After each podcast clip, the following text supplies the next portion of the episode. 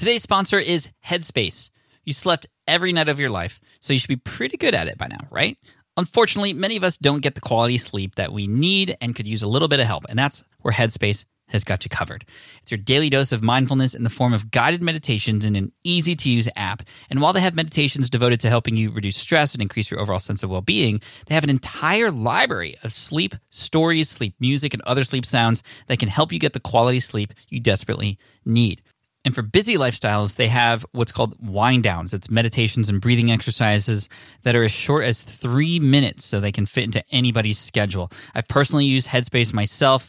I've tried out some of the sleep stuff. It actually works. Like to me, it actually makes a difference. So, Headspace, it's backed by 25 published studies on its benefits, 600,000 five star reviews. That's a lot, and over 60 million downloads. Try it today for free and start sleeping soundly. So, right now, our listeners get 30% off Headspace's entire library of meditations. Just go to headspace.com slash sleeppod for 30% off your subscription, but only until May 12th. This is the best deal offered right now. Head to headspace.com slash sleeppod today. Yeah, you know, this is really that area where it gets. I mean, there's a fear there. I, I definitely felt it for, for a long time. I still kind of do. Uh, you know, um, j- you know the fear of of hiring, and I mean, it's a financial responsibility, but you're listening to Brian Casel, who was actually a previous guest on the show back way back three years ago in episode 158. I wanted to invite him back to talk more about this topic of how to take your service based business, something that you do on an hourly basis with somebody. You bill clients, you work with them one on one. How do you take an offering like that and turn it into something that's more like a product, something that, that can be scaled and automated? And that's where this whole fear thing ta- uh, was coming from because, you know, we've had a lot of people ask, well, let's bring back Brian to talk more about productizing. So that's exactly what we did. So we have Brian back on the show with us. You can find him at productizeandscale.com, also the Productize podcast on iTunes. And we just have a great conversation getting into the weeds of how to do all this, how to get over the fear of hiring and being a manager for the first time so that you're not the ones doing the work anymore, but you have people do that or software or other tools that can do it for you so that you can get a little bit more time back, work on the more bigger decisions in your business, or take some time off and let your business run for you. So we'll get into that. But first, cue the music. Welcome to the Smart Passive Income Podcast, where it's all about working hard now so you can sit back and reap the benefits later. And now, your host. One of his goals in life is to meet Elon Musk, Pat Flynn. Hey, what's up, everybody? Pat Flynn here, and welcome to session 314 of the Smart Passive Income Podcast. You haven't clicked subscribe yet. I recommend you do that right now. In your device, just click subscribe and then you're in because we got a lot of great stuff for you. If you don't know who I am, my name is Pat Flynn. I'm here to help you make more money, save more time, and help more people too. And to help us do that even more today, we have Brian Casel on the show, who was featured way back in 158 of the podcast, who's back on now. I invited him back on due to popularity requests, not popularity requests. He's he I'm sure is a popular guy, but uh, due to popular request, there we go. I invited him back to talk even more in depth about this topic of taking a service based business, something that you do with clients one on one, how to take that offering and turn it into something more automated and scalable. And again, you can find Brian at productizeandscale.com. So let's not wait any further. Let's dive right into the interview today. Here he is, Brian Casel. Hey guys, what's up? Uh, I want to welcome back Brian Casel to the show. What's up, Brian?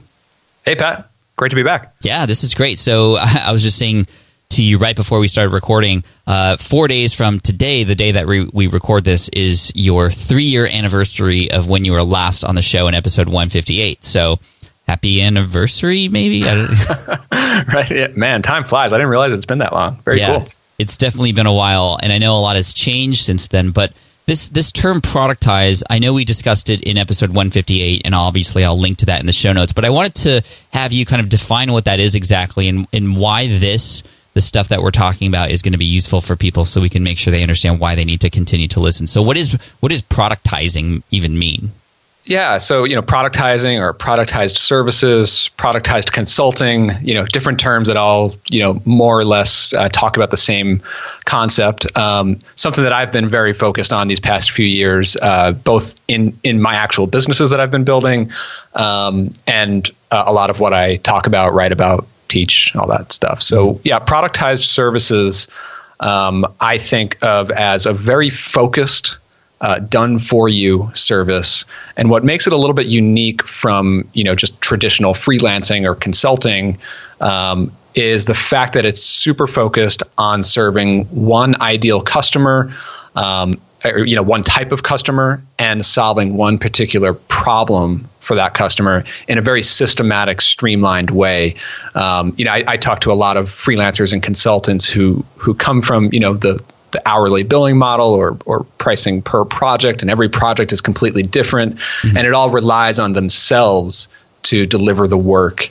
Um, even if they're self-employed as a freelancer, it's still very much like it requires them to be at their computer working or doing whatever the service is. Right. Uh, a, a, productized service um, really can be that that bridge to building something larger than yourself. You know, having those systems and processes and focusing on an ideal customer, uh, that then enables you to actually build a, a, team if you want to do that. It enables you to actively market your your service to get in front of more of that ideal customer instead of just you know relying or hoping for referrals to come your way.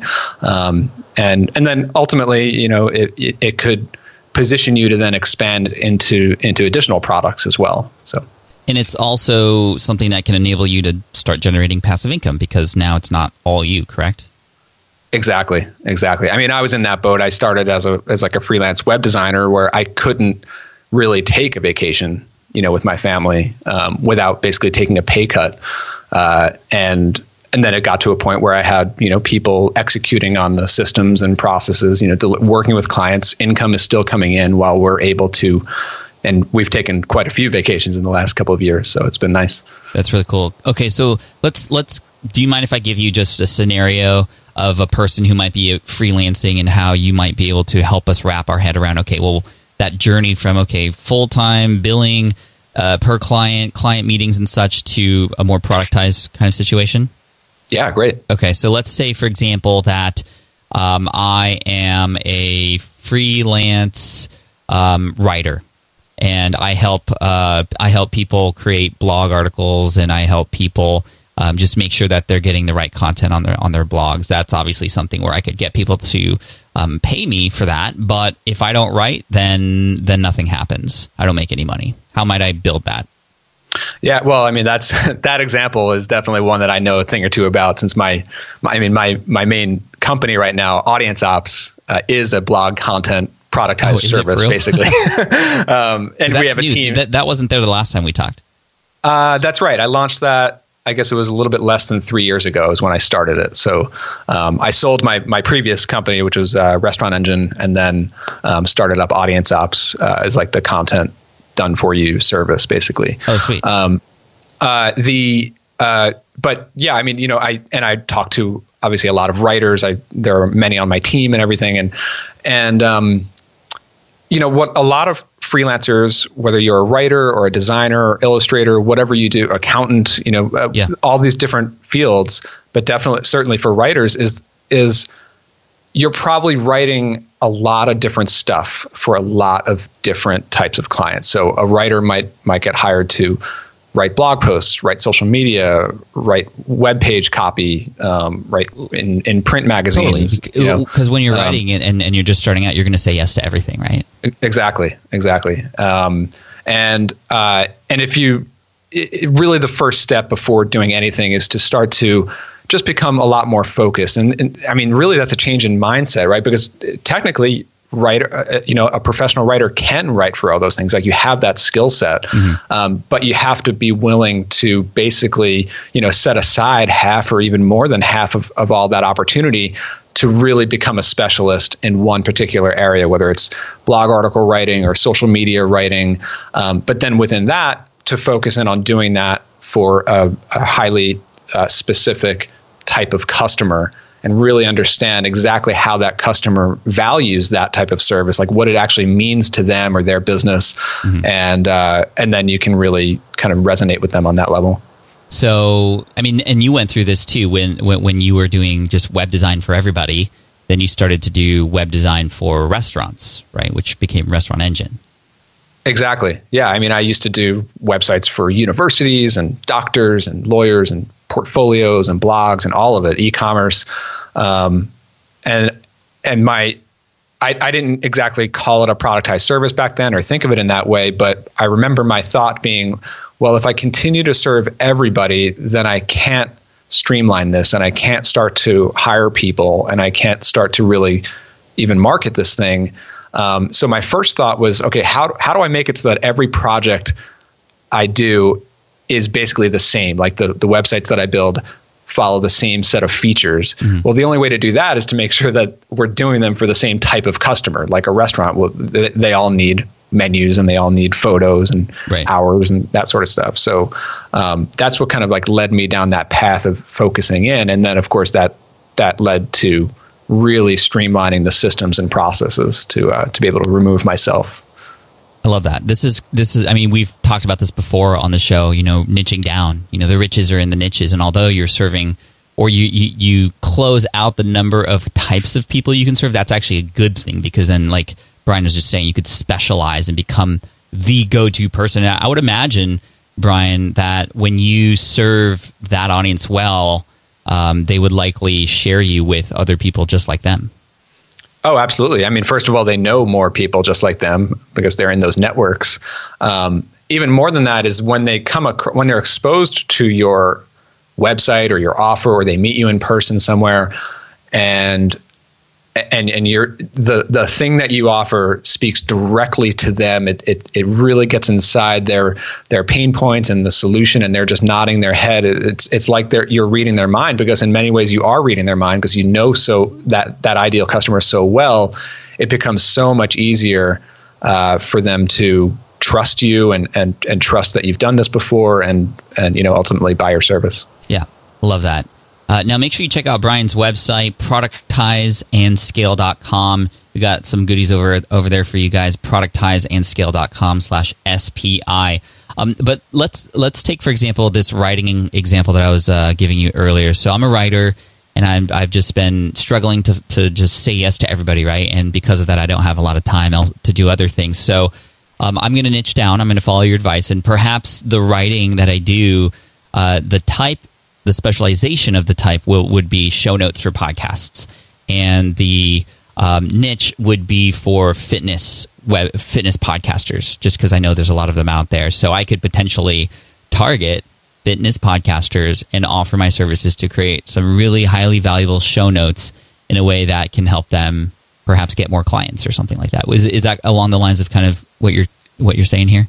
Yeah, yeah, and that's and that's fantastic. And you know, it's it's it's then really easy to find fitness podcasters. I mean, they're literally like listed on the internet to to go find them. Yeah. Um, and you can go network that with them and go to the events and and participate in those communities. And yeah, absolutely. So then, okay, I find these people, but I'm still serving them individually, and it still requires my time. How do I start to quote remove myself a little bit from offering now this particular service to these particular people?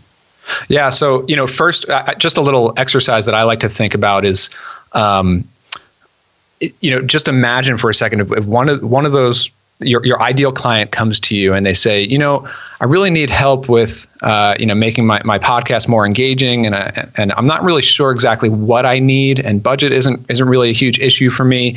Why don't you tell me what you think I need? I mean, that's like the dream scenario for most freelancers and consultants, right? Because right. Most of the time, clients are saying, "I want exactly this, and I want my logo to be bigger, and blah blah blah."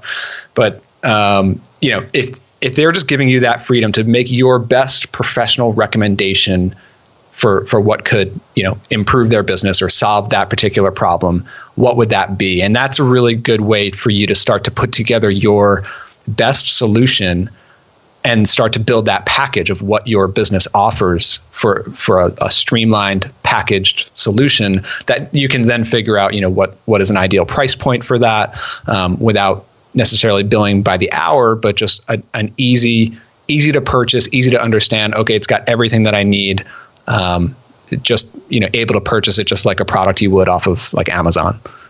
Yeah i like that because for the person you're serving it's almost like just a menu of stuff versus what it is when you're freelancing. It's like a conversation and perhaps multiple calls to try and figure things out. I mean, I remember architecture days where and maybe this is a poor example, but you know, when you work with a client who's just building something custom from the ground up, I mean, there's so much conversation needed to help that person just extract what it is that they really want, and they often don't even know what they really want.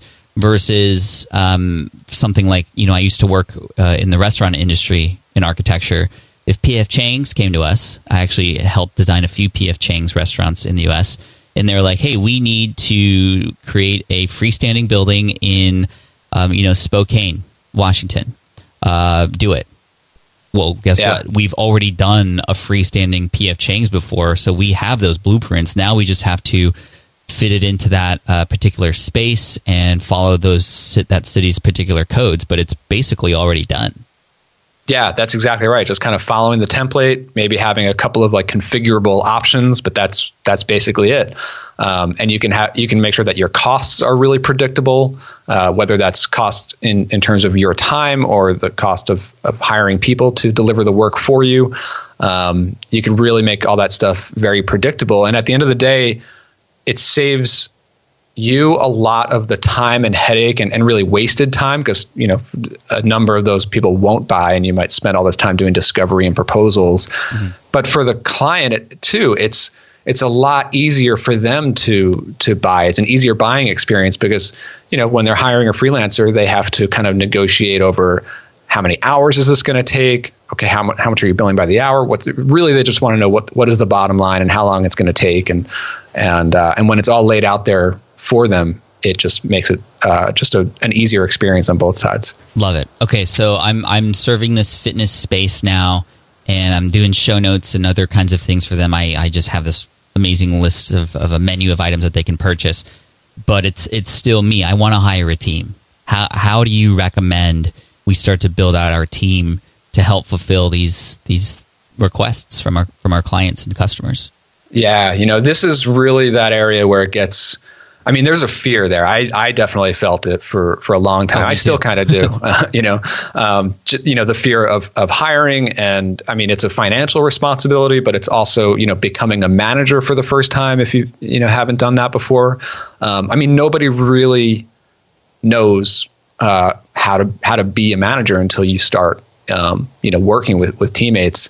Um, uh, you know, my you know, having having hired a, a, lot of people over the last couple of years, um, my advice uh, is first to, you know, first really uh, streamline your systems and processes before you uh, put people in, into those roles. Because I have made the mistake of of hiring like an assistant when I'm just super busy and I have a lot of projects going on and a lot on my calendar, but none of that is recurring. None of that is repeatable. Um, it's not systematic. So I could have my assistant do something one day, but then once it's done, I then have to scramble to to get that person to do to, to give that person something else to do. Whereas if I have a system and process that I know always happens week after week, whether it's like a new client onboarding process or an invoicing process or something like that. Um, then it, it's just that it's that new person's responsibility to just do that every week. When I don't have anything for, else for you to do, you can do that. Um, so that so you know really make making sure that you have at least a few recurring processes that are ready to delegate um, when you bring on uh, those first couple of people is key. Um, other than that, I mean, you know, don't jump directly into hiring, you know, full-time employees. There's almost never a need for that right away for your first people. You can start with part-time contractors, hire other freelancers, um, uh, assistants, virtual assistants, hire remotely. Um, these are all things that I that I, I've, I've really um, had uh, pretty good success with. Uh, you know, when I'm not tied down to like my my own area code here and mm-hmm. And that sort of stuff. So uh, yeah, I would say just kind of ease into it with uh, you know with, with part timers and and just ramp it up from there. How do you know what to actually? First of all, are you using any tools to help people you hire understand what these systems and processes are? Yeah, so um, a lot of our really all of our systems and processes have been documented in, in Google Docs. With uh, right now in my in my audience ops business, uh, which is that content uh, blog writing service, and we're you know we're basically processing. Uh, it's got to be over 50 blog articles a, a, week for clients at this point. Mm. Um, so you know, having a production line like that, we we really need a a really uh, tight system and, and, and, process. So we have everything documented in Google Docs, something like 80 plus different procedures in there. Um, and then, I mean, actually, the software that we started building and, and, and we've been using the past year, we started to really uh, optimize our process and build a, a content calendar software with recurring processes built into it that adapt to our content production schedule um, as as things move along. And we we literally built the software to support that sort of process. So that's cool. Well, we, will talk more about software in just a little bit because I know you now have a foot in that realm as well. Um, but going back to having people do some work for you, I think a big struggle that a lot of freelancers and consultants and people might have would be, well, I don't want to let anybody else do those things because that's that's my thing. It's my it's my business, and nobody can do it in the way that I can do it or as well as I can. Um, how would you respond to somebody who's really hesitant because they just want to do everything themselves? Yeah, well, you know, I mean, first of all, there are plenty of people doing what's kind of become known as productized consulting, where where you still are doing the the core craft that you that you think you're you're best to do that you enjoy doing and you've optimized and systematized streamlined all the other stuff to to, to free yourself up more to do that work mm-hmm. so that's perfectly a viable way to go um, but you know if you do have that that uh, drive to kind of you know grow something beyond yourself and grow it to a point that gives you more freedom so that the business continues to run and, and earn income and earn a value when you're not necessarily there, or even to a point where you could potentially sell the business to someone. Um, even if that's not your intention, it's good to build it that way. Um, uh, it is it is important to start to embrace the idea of delegating, even if you're the expert. So, like one way that you can do that is to use your expertise to build like the methodology or the or the core strategy that your business delivers for clients. But then that strategy can can follow a process. I mean, for example, in, in, in my blog content service, every article that we deliver to clients is completely unique. It's it's 100% like original content for each individual client, um, but it it still follows the same creative process. We go through the same process to to plan and research topics, to, um, to, through the drafting process, through the copy editing process, through the SEO optimization, um, to the promotion with social media. Like we we have a, a, specific process that I I largely drove early on to to come up with that strategy. Um, but then I hired specific people to execute on on the pieces. So we have writers who who draft the articles. We have copy editors who do the editing. We have virtual assistants who set up and optimize the WordPress blog post and, and so on, and, and managers who handle the the client communication. So every one of those pieces has been delegated out and, and kind of broken up into a process. That's cool. I like I like that a lot. Um, it almost reminds me of like Dave Ramsey, right? Dave Ramsey he's he's the guy. He's he's the personality. He has this system of helping people um, become debt free and stay debt free. Yet he has hundreds, if not thousands, of people around the country who are certified under Dave Ramsey to teach his exact method. Yeah, exactly. Yeah. So why not become the expert that teaches others how to teach what you do or execute what you, what it is that your expertise is? I, I really like that that framing. Um, so software. So it's interesting because we have you in episode 158. It'll actually be interesting for people to go back and listen to to that and how far you've progressed since then because a lot has happened since that show. You have this new business uh, helping people create content, which is great. Um, productize and scale. Dot com is, is new to me slash SPI. Uh, what it was before was another productized based website but now you're also getting into software. Tell me about why why software at this point. Yeah, so you know it's um, it's interesting. I I guess at, when we last talked three years ago, I think that was maybe right around the time or right before uh, I sold my previous business, Restaurant Engine, which was that productized web design service. Mm-hmm. Um, so soon after that, I sold that business, and I was trying to figure out, okay, what should I work on next? Um, and my next thought was, you know, I, I would love to start a software company, like a SaaS, software as a service, right? And I was looking at that and I was like, you know, I've got a couple of ideas. I'm not sure about them, but either way, it, it would it it would cost so much, and I would need so much runway to get a new uh, SaaS pro- software product off the ground. Um, you know, we're talking six to 12 months just to get a version one built before we could even get paying customers on it. Even if we did some pre sales, um, it's still just a long road and investment. And, and, that just didn't seem viable to me. So instead, I started uh, Audience Ops, the, the content service, and that was able to get up and running with revenue within 30 days um, and grew extremely fast, especially revenue wise, because it, it, you know it's a higher priced productized service. So, so Wait, I really I, quick. How did you? How are you able to monetize that so quickly?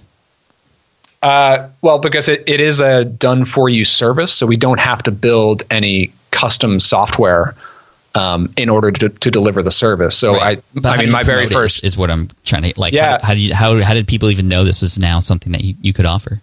Yeah, so I mean, my first step was just to uh, send an email to warm contacts, like friends, um, maybe thirty or forty people that I that I knew, other entrepreneurs, founders, um, who uh, would either resonate with the concept themselves or know somebody who would. Cool. And and I think out of those 30 or 40 emails that I sent, that probably resulted in like five or 10 conversations, which then resulted in the first three paying customers in the first uh, two to four weeks there. That's awesome. So you um, went through like a little validation process there.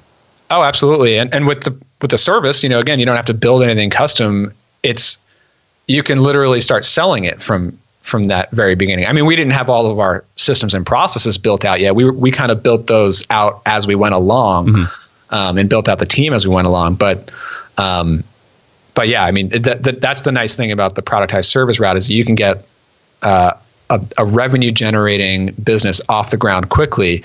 But you know, fast forward uh, a year or two in uh, up. This takes us up into about a year ago now. Mm-hmm. Um, now, now I'm much better positioned to grow into that software product, right? Because now I have a, a profitable business that largely runs without me day to day. I'm freed up to focus on something, and I can reinvest that profit into hiring developers to build a software product. But then the question is, okay, well, what is the software product? Right. And and that literally came straight out of the productized service, the the content service. I mean, ha- having gone deeply into the process of publishing content on a, on a regular weekly basis, um, you know, it you you start to notice all these little gaps. You're you're stringing together like six different tools, and it's really inefficient, and things are falling through the cracks, and um, and and you have a specific process that that can be automated.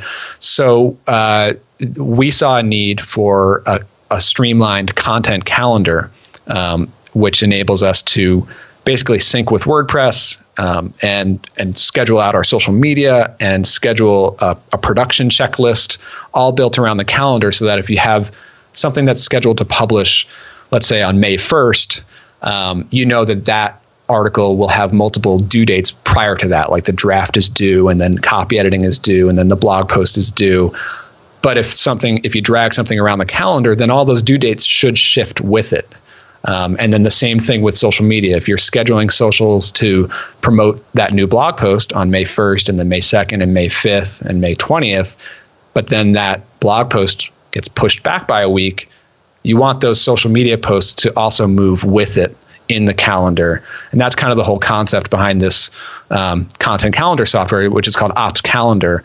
Um, and so, you know, in, internally, uh, I started building it. I started basically validating it with our own team. Like we started using it first in audience ops, but I also uh, showed it to other people. Again, I went to those warm contacts and I did some cold validation.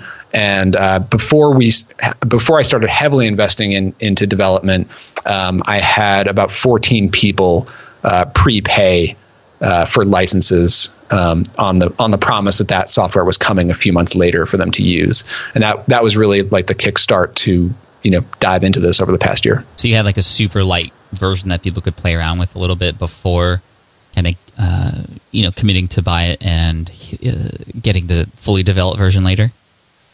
Yeah, actually, early on, I really just showed them uh, the wireframes and the designs like and, and stuff. Yeah, yeah. Um, you know, I, I come from that background as like a, a, designer, web web designer, and application designer. So, um, so I, I kind of put that together and showed them and then laid out kind of the roadmap of what this thing will be. And, uh, and, and that, that led to the pre-sales, which gave me kind of the confidence to, to go out and, and build this as a, as an external product, not just an internal tool. Yeah. I like the idea of going from something like freelancing to just finding, like you said, something that could be automated or done more efficiently, and then just creating that solution. I think that could open up a lot of possibilities for people, especially the freelancers who are listening right now. However, the big question is well, how do I even develop this thing? I'm not a developer. How do I do this? Now, I know the answer because I've done some development work, not myself, but for my brand. Um, but how might a person start that process of, okay, like, how do I, like, when it comes to software, if a person has a software idea, like, where do you even start to, to turn that into a real thing? Yeah, totally. Um, and I kind of I, I, had a hard time with this too. I mean, I I have a I'm like a kind of technical co-founder where it's like I you know I come from like a design and front end standpoint, so I can design the usability of the app, but I can't build a functional back end application myself. So. Um, so I, I did have to hire developers. I, I, I continue to I have a small development team. Um, Where did you I find them? Up, yeah, I hired them through Upwork. Um, Upwork, cool. Yeah, so uh, too. Yeah, it's been it's been working out um, really well. It, it certainly took some trial and error. There there were you know I have to I've gone through the process of hiring people, giving them a small test project, um, and really what I'm testing aside from the fact aside from seeing if they can execute on the project, really I, am mostly looking for their communication skill. Like, can they can they follow direction? Can they ask uh, relevant questions? Um, do they deliver on time? Are they keeping me updated along the way? Um, things like that uh, really help. Mm-hmm. That's great. Um, what were some of the biggest struggles when it came to the software that, that you were building? Yeah, so um, for me as a I'm sure every founder deals with this. We're, we're, all super anxious to get this thing built and out the door. Uh, if you expect it to take three months, it will take six months. if you expect it to take six months, it'll take 12 months. Um, you know, you just have to double those expectations. It, it just, software development is so much slower uh, than you than you think it'll take, and that's that's really frustrating to deal with, especially when you know I had customers who've paid for it and they're waiting for a product to come out. And I have other people who are interested on an early access list and I'm I'm itching to get this thing out and start kind of marketing it and and using it myself. Um, but you know fe- feature by feature you have to get them right and you have to test everything and build something and then rebuild something and you know those things take time Totally. But I like, again, the idea of software. It's very scalable, obviously, once you have it built out. You can get people in there, and then, it, then you can really focus on just the marketing of it uh, and the improvement of it, too. So yeah, that, absolutely. that's huge. When it comes to pricing a software, where, where, where did you learn how to, how to figure out how to do that? Because that's completely different than, you know, freelancing or, or any of that kind of stuff. Yeah, and that's really that's really a tough one. Um, I'm still kind of experimenting with pricing a bit on on the software. Um, in that particular space, I looked at I looked at competitors. I looked at kind of the value. Um, who are we selling it to? Are we selling it to teams versus solo people? Um, there are different price tiers for those. Um, I've been kicking around a, a, uh, the idea of a freemium, you know, like a free plan versus a, you know, just a free trial. Um, and uh, you know, I, have kind of experimented with a few different price points there, but um, uh, it's you know it's still pretty early on. Like we have some customers on it right now, but it's uh, it, it, it's it's really a process of experimentation. That's cool, man. Well, I love to see that you're kind of continuing to experiment and move on to the next phases, I, and I think it's really inspiring for all of us to hear. So, man, this is this is great. A lot of good information, and I'll make sure to link to episode 158 because we went uh, even deeper into productization back then. But obviously, this is like okay, next steps. So Super cool, Brian. Any final words of advice for? Um, let's let's speak to the freelancers out there who are getting, you know, a little overwhelmed with the the work, and there's obviously a limit to the upside there. How can you, or how can how can we help them just frame their mind in a way where they can start to begin to think about, okay, let, let's see what we can do to remove myself a little bit from this. Yeah, exactly. I mean, really, I was there a few years back. I was I was feeling like you know I'm I'm a freelancer, I'm self employed, and I'm kind of paying the bills, and this is okay. But is this it? I, have always had that question, like, how am I going to grow beyond myself?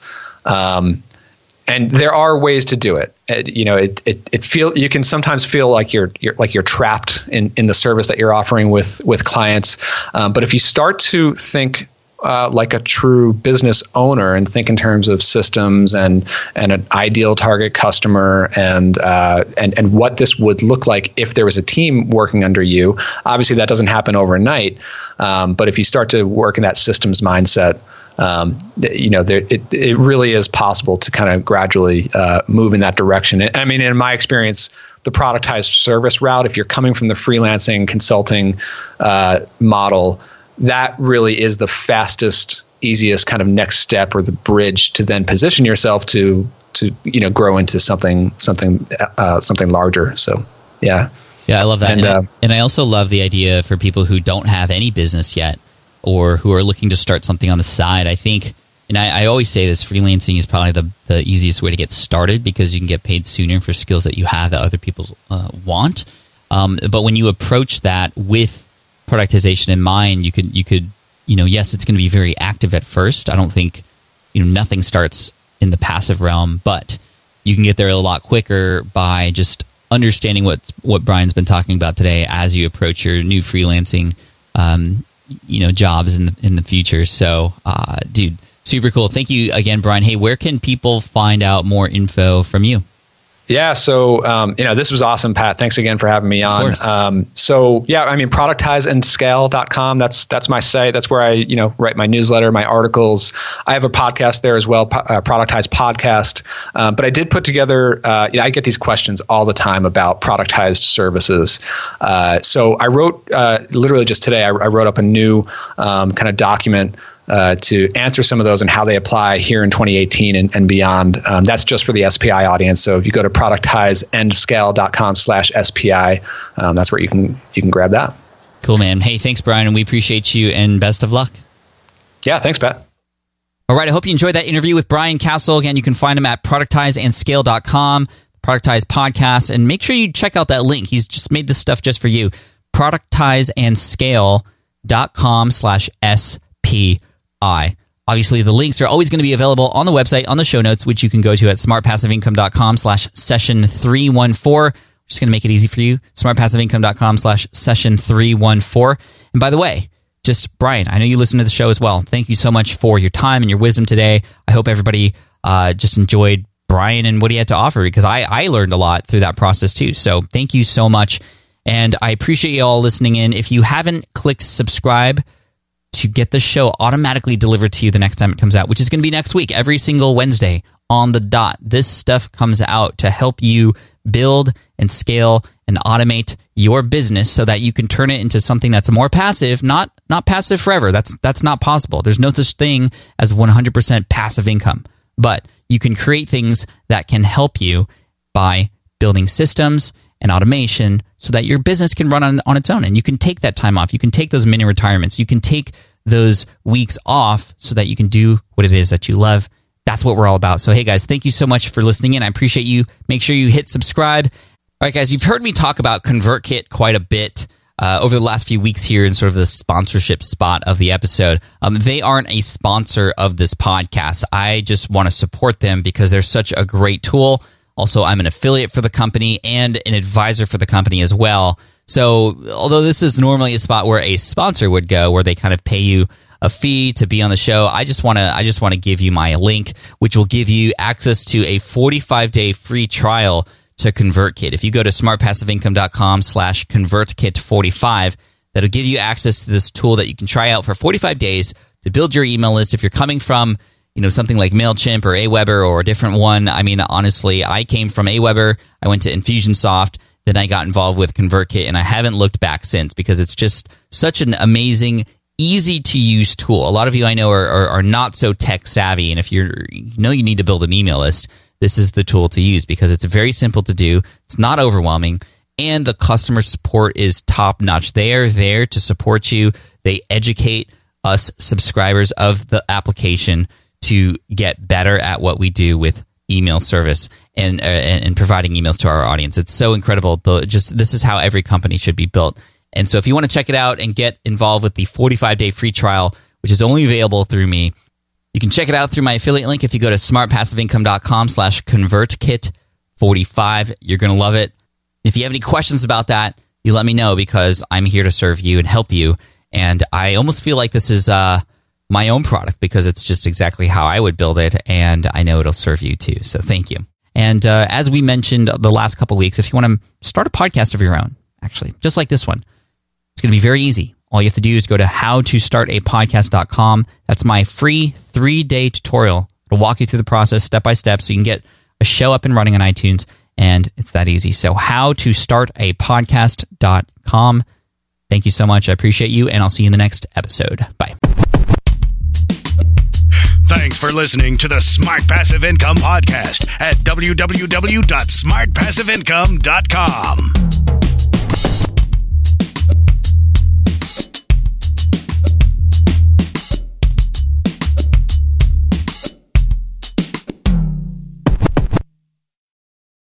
So, podcasting is obviously a big deal here at SPI. And today, I'm so excited to tell you about our newest podcast. Yes, a brand new podcast called Flops. Flops is all about exploring, celebrating, and normalizing failure in the entrepreneurial journey. Every entrepreneur experiences failure at some point, so I love that we're just facing it head on here. And the show is hosted by two members of the team, Karen and Ray, and in it they talk to entrepreneurs who have had stumbles, setbacks, and flat out failures. These guests are honest and generous with their stories, and I think they offer hope and encouragement for all other entrepreneurs out there because we all experience it, right? We all experience failure. For example, in the first episode, Ray talks to John, who got caught up in a Ponzi scheme. It's a story with twists and turns that will keep you hooked. It's a great story. I highly recommend you check it out. But one thing I love about Flops is that it doesn't dwell on the failure and it always finds a bright side. I really love it, and I think you will too. So, the first season of Flops has already started with new episodes dropping on Wednesdays. You can find it on Apple Podcasts, Spotify, wherever you listen to podcasts. You can also listen at smartpassiveincome.com slash flops. Again, that's smartpassiveincome.com slash flops. I hope you enjoy it.